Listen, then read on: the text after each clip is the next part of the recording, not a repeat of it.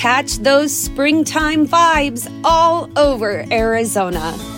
Break out of the winter blues by hitting the water at one of our lake and river parks. Take a hike among the wildflowers. Just make sure to stay on the trails and leave the flowers for the bees. Discover Arizona's best kept secret and visit azstateparks.com slash amazing to start your springtime adventure.